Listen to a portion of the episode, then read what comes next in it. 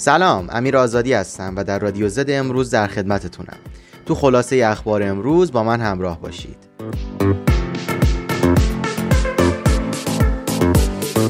بالاخره تونستیم داخل PS5 رو ببینیم. امروز یه ویدیوی هفته ای از سمت وبسایت رسمی سونی منتشر شد که همه اجزای داخلی PS5 رو نشون میده. اولین چیزی که تو این ویدیو جلب توجه می‌کنه اندازه بزرگ PS5 این کنسول بزرگترین پلیستیشنی هست که تا به امروز ساخته شده.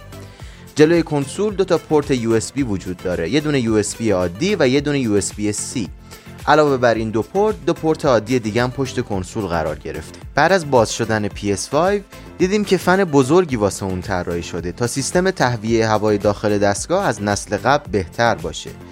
سونی واسه اولین بار از فلز مایع واسه خنک کردن مستقیم CPU استفاده کرده که می‌تونه تاثیر خیلی زیادی روی گرم نشدن دستگاه بذاره.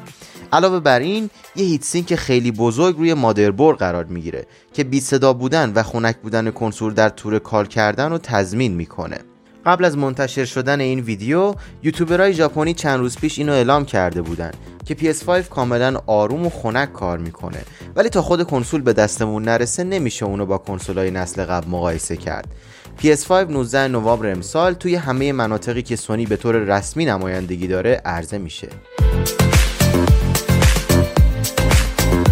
سیستم مورد نیاز Call of Duty Black Ops Cold War مشخص شد. Activision ده روز قبل از منتشر شدن بتای Cold War واسه PC سیستم مورد نیاز و پیشنهادی اونو به اشتراک گذاشت. همونطور که تو عکس می‌بینید حداقل کارت گرافیکی که می‌تونه بازی رو اجرا کنه یه GTX 670 ولی باید نگران حافظه ای که بازی هم اشغال می‌کنه باشیم. این 45 گیگی که اعلام شده فقط واسه بتای بازیه که بخش کوچیکی از Cold War رو شامل میشه.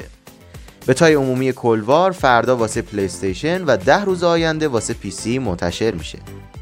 ممنون که با رادیو زد امروز همراه شدید. مثل همیشه می‌تونید برای دسترسی به ویدیوهای بیشتر ما به تلگرام، اینستاگرام، آپارات و وبسایت زوتکس Gaming مراجعه کنید. تا پادکست بعدی بدرود.